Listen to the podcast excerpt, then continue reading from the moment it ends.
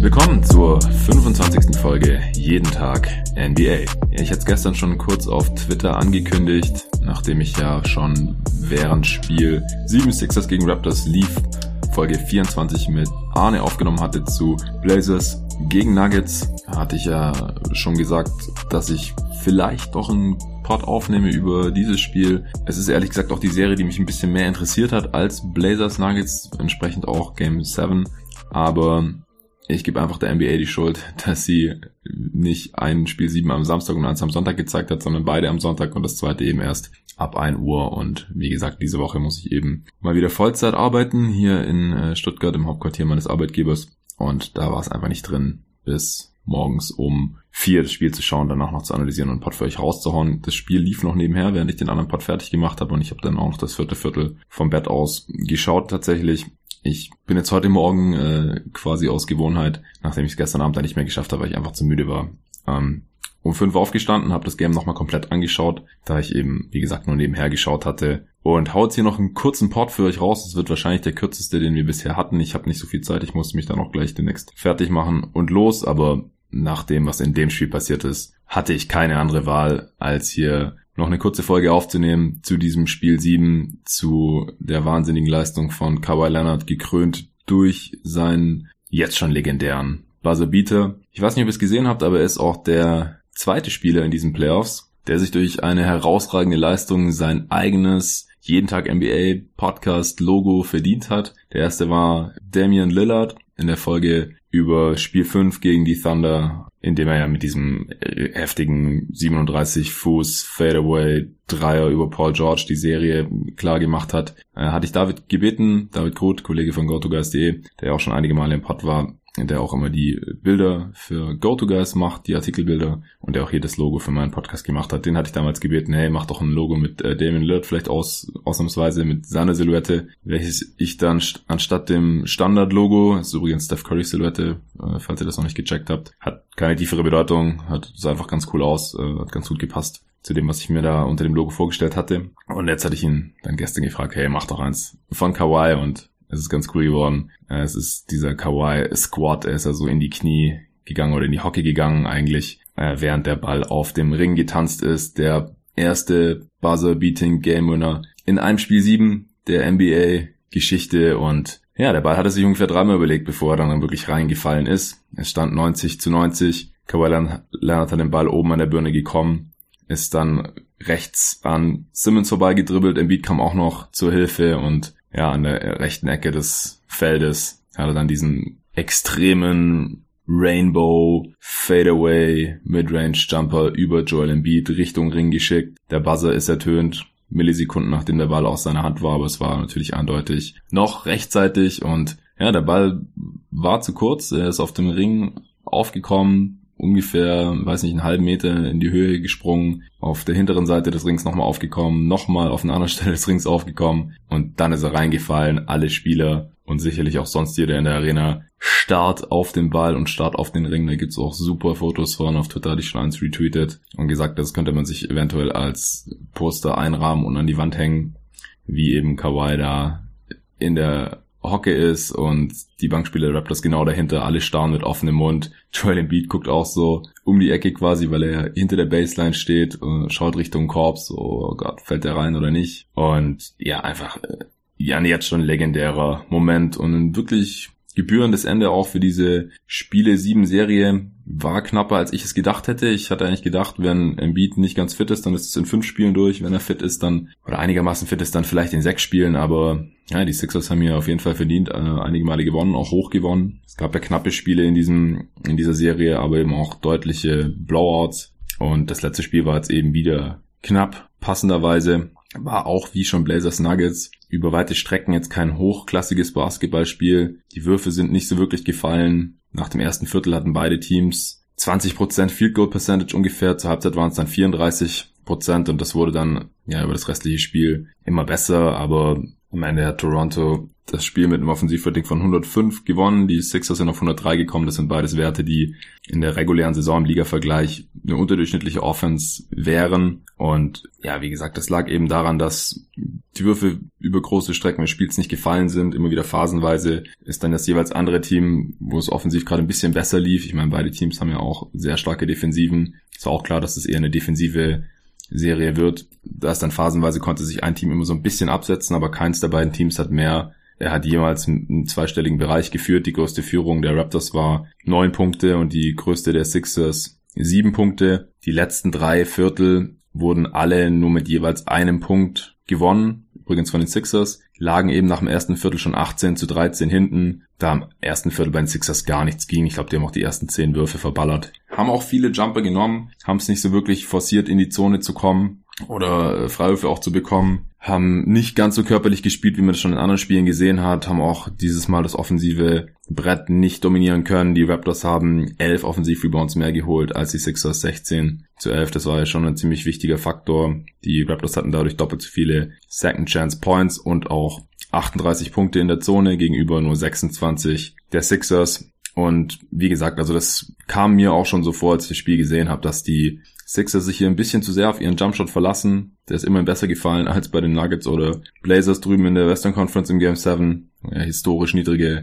Dreierquoten zustande kamen von 11 und 15 Prozent. Wie ich mit Arne am letzten Pod besprochen hatte, die Sixers hier immerhin mit 9 von 27 von der Dreierlinie. Die Raptors nur mit 7 von 30. Die Raptors haben auch keine 40 Prozent aus dem Feld geschossen, während die Sixers 43 getroffen haben und die Sixers haben auch 25 von 30 Freiwürfen getroffen, 83 Prozent und damit auch acht Stück mehr getroffen als die Raptors, die 17 von 19 geschossen haben. Also die Sixers insgesamt mit durchweg besseren Quoten aus dem Feld, haben am Ende trotzdem das Spiel verloren. Warum? Wie gesagt, Offensiv-Rebounding der Raptors. Die Raptors hatten weniger Turnovers, nur 10 gegenüber 15 und das reicht dann eben auch schon. Ich meine, es war ja auch nur ein zwei Punkte Sieg am Ende 92 zu 90. Der entscheidende Mann bei den Raptors natürlich wie schon so oft in dieser Postseason Kawhi Leonard. Er hat 39 Würfe genommen, hat viel erzwungen sicherlich, aber man hat einfach auch gesehen bei den Raptors gab es jetzt nicht wirklich andere Optionen. Also viele Spieler wollten gar nicht viel mit dem Ball zu tun haben, hatte ich so den Eindruck, haben äh, immer wieder direkt zu Kawhi Leonard gepasst oder ihn gesucht und ja, er, er hat einfach über das ganze Spiel hinweg, wenn er drauf war, übernommen und letztendlich 41 Punkte gemacht bei einem Offensivrating von 102. Also nicht sein bestes Spiel sicherlich, wenn man jetzt mal den Game-Winning-Shot außen vor lässt. Ähm, aber wie gesagt, die Raptors hatten hier nicht wirklich eine andere Wahl, denn äh, ansonsten hat Lowry die zweitmeisten Würfe genommen. 13, 7 Dreier, hat aber davon auch nur einen getroffen. Also das war auch nicht wirklich eine Option. Siakam hat auch noch zweistellig gepunktet, also Lowry hatte 10 Punkte.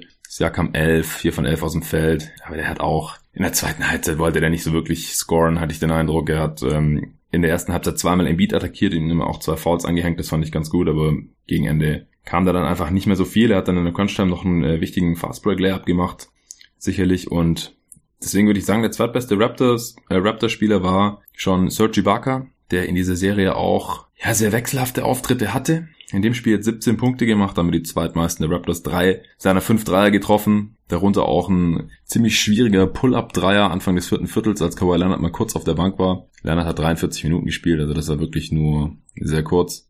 Ähm, Ibaka auch mit plus 22, wenn er auf dem Feld stand. Also er war hier sowas wie der X-Faktor heute Nacht. Er hat auch starke Defense gespielt, vier Offensiv-Rebounds geholt. Dieser 16, davon war auch einer in der Crunch-Time, der extrem wichtig war. Acht Rebounds insgesamt. Also Ibaka mit einer ganz, ganz starken Leistung. Ansonsten kam nur noch neben Ibaka Van Vliet von der Bank, also eine Sieben-Mann-Rotation.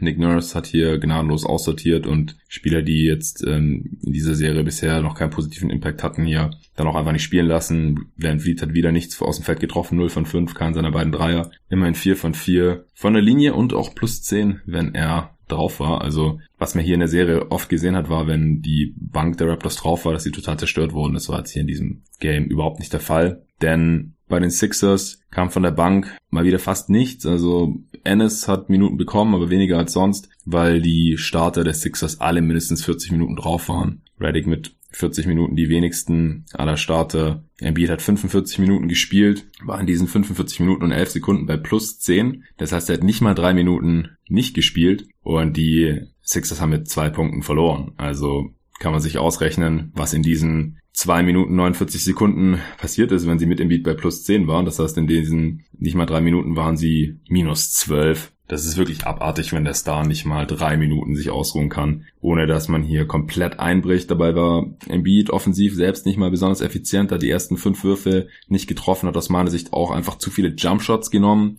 Er hat so gut wie nie aufgepostet, was gegen Marc Gasol der ihn die ganze Zeit verteidigt hat. In dem Spiel hat Nick Norris ihn Gasol auch genau so viel spielen lassen, wie Embiid gespielt hat. Deswegen Gasol auch mit 45 Minuten 11 Sekunden. Das hat äh, zum Beginn der Serie ja noch überhaupt nicht geklappt. Das hatte ich hier im Potter noch ein paar Mal lamentiert. Ich einfach nicht verstanden hat, wieso äh, Norris nicht einfach schaut, dass Gasol immer gegen Embiid drauf ist, weil er einfach sehr viel besser gegen ihn verteidigen kann im Post als Ibaka oder jeder andere Spieler der Raptors.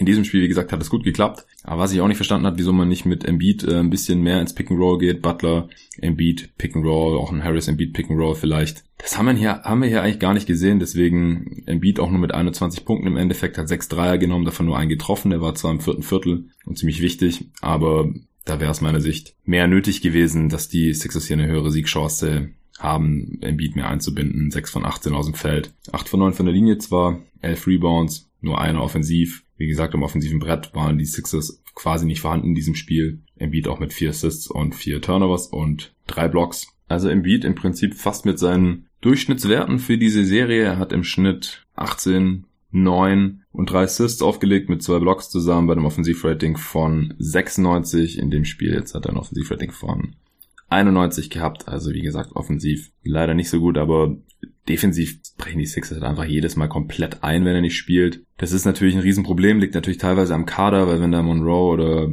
Marianovic die Backup-Option sind oder äh, vielleicht mal Mike Scott, dann ist das defensiv einfach ein massives Downgrade, aber andererseits ist ja nicht so, dass bei den Sixers sonst kein Mensch verteidigen kann um, äh, um die Center herum und deswegen ist es eigentlich auch ja ziemlich unentschuldbar, dass man dann gleich so extrem einbricht, ja, dass der Star nicht mal drei Minuten Pause machen kann, ohne dass man hier quasi dann das, das Spiel verliert, weil man direkt zwölf Punkte an Boden verliert. Jimmy Butler, der aus meiner Sicht der zweitbeste Sixer dieser Serie war, auch Topscorer dieser Serie, 22 Punkte im Schnitt, 7 Rebounds, 5,5 Assists, bei einem Offensivrating von 118, also sehr viel effizienter als Joel Embiid und als auch Tobias Harris, der ein Offensivrating von 95 aufgelegt hat mit seinen 14 Punkten, 9 Rebounds, 4 Assists im Schnitt. Bei Harris ist der Dreier einfach nie so richtig gefallen. 12 von 43 insgesamt ist 28 Prozent. Butler 9 von 34, 27 Prozent ist da jetzt natürlich auch nicht berühmt, aber dafür äh, waren seine sonstigen äh, Quoten einfach besser bei höherem Volumen. Also aus meiner Sicht Butler auch der deutlich wichtigere Spieler als Harris, was natürlich im Hinblick auf die Free Agency interessant ist, dafür ist Harris natürlich noch ein bisschen jünger, ist drei Jahre jünger als Butler. Da muss man dann schauen, was die Sixers da machen, falls sie sich da für einen von beiden entscheiden müssen und nicht einfach beide behalten können. Ja, Butler, wie gesagt, hier auch nicht mit dem, mit dem besten Spiel. Da hätte wahrscheinlich auch ein bisschen mehr kommen müssen, damit man hier eine bessere Siegchance hat. Er hat im vierten Viertel, als Leonard saß, mal kurz übernommen, einen Dreier reingehauen, äh, noch so ein äh, Fadeaway-Jumper an der Baseline über Marcus Saul reingehauen. Im Endeffekt aber auch nur 16 Punkte gemacht. Als Leonard dann wieder reinkam, hat er das restliche vierte Viertel Jimmy Butler dann übernommen und einigermaßen kalt gestellt. Bei dem ging ja nicht mehr viel. Der hat dann noch ähm, unter anderem einen Airball von Downtown geworfen am Ende der Shotclock. Ähm, die Sixers haben überhaupt im vierten Viertel mehrere Shotclock Violations gemacht, teilweise auch nach Timeouts. Also da ging offensiv dann am Ende einfach nicht mehr besonders viel. Butler hat dann noch vier Sekunden vor Schluss ein, ja, so Semi-Transition Layup reingemacht, um das Spiel eben auszugleichen, 90 zu 90. Das war dann, äh, wie gesagt, der ausgleichende Score bevor dann eben der Shot von Kawhi Leonard gefolgt ist. Simmons auch wieder mit einem eher unsichtbaren Spiel. 13 Punkte, 8 Rebounds, 5 Assists, 3 Blocks. Also Defense weiterhin stark gegen Kawhi Leonard, so gut man ihn eben verteidigen kann. Er hatte sicherlich seinen Anteil daran, dass Leonard eben insgesamt nur 16 von 39 aus dem Feld geschossen hat. Hat am Ende aber auch bei diesem Offensivrebound von Serge Ibaka nicht ausgeboxt und keine Anstalten gemacht, selbst zum Rebound zu gehen. Es war zwar nicht sein Mann, aber er stand direkt daneben und hat eigentlich nur zugeschaut.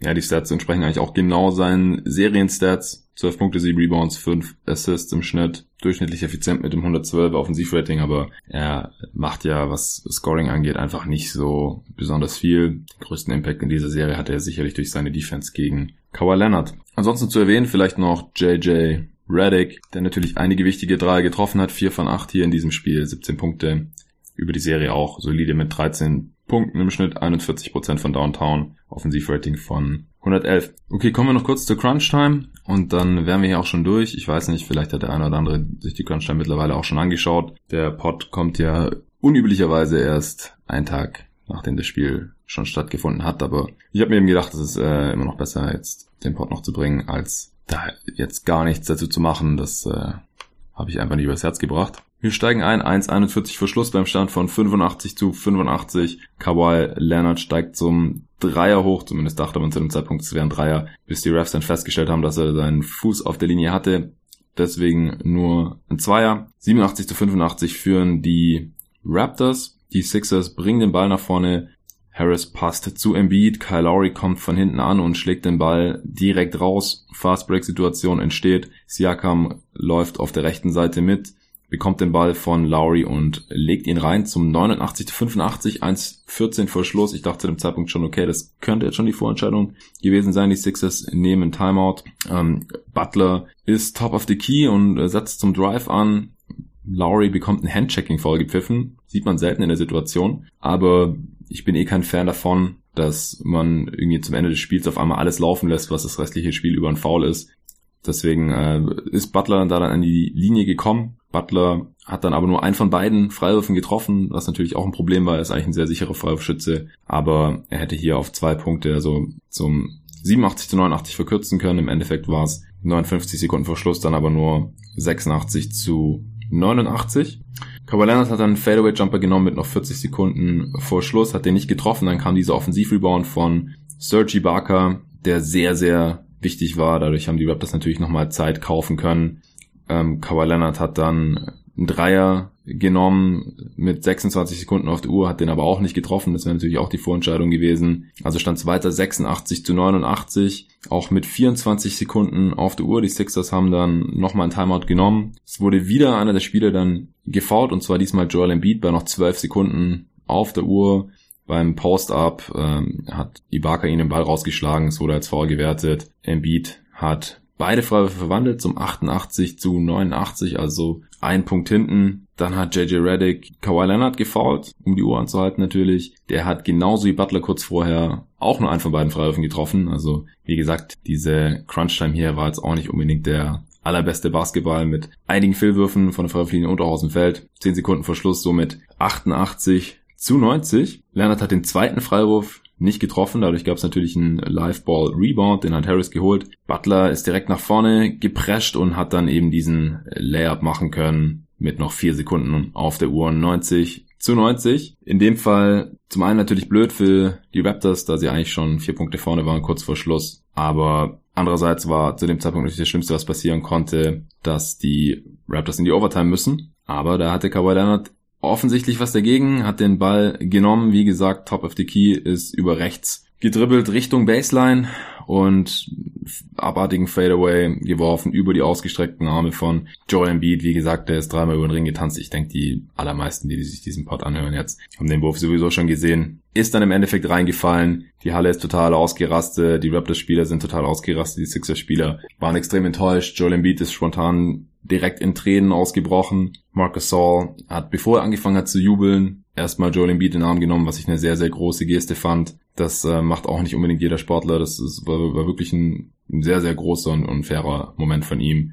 Ähm, hat dafür auch viel Respekt bekommen, ligaweit. Und Kawhi Leonard war, hat auch geschrien und wurde von seinen Teammates umringt und war dann auch direkt im, im Interview mit äh, Ross Gold und wurde emotionaler, als man ihn sonst kennt. Also ich hatte das Gefühl, dass seine Stimme auch ein bisschen shaky ist und hat nochmal so das letzte Jahr Revue passieren lassen und äh, hat sich beim lieben Gott gedankt und so äh, gedankt und so weiter. Also das war wirklich, ja, war, war ein krasser Moment. Also es war äh, sicherlich zusammen mit dem Shot von Dame Lillard bisher der Moment der Playoffs, aber dadurch, dass es hier um die Conference Finals ging und äh, nicht nur um den Einzug in die zweite Runde, dadurch, dass es ein Spiel 7 war und nicht nur ein Spiel 5, war das hier äh, nochmal eine, eine ganz andere Nummer und ähm, war einfach, wie gesagt, ein gebührendes, gebührender Abschluss für eine richtig, richtig geile Serie. Allgemein war die zweite Runde ja extrem krass mit zwei Spiel 7 auch Rockets Warriors war natürlich ziemlich legendär mit den ganzen knappen Spielen. Ich glaube, es war auch eine der knappesten Runden über sechs Spiele, die es jemals gab, da es einfach keine Blowouts gab und jedes Spiel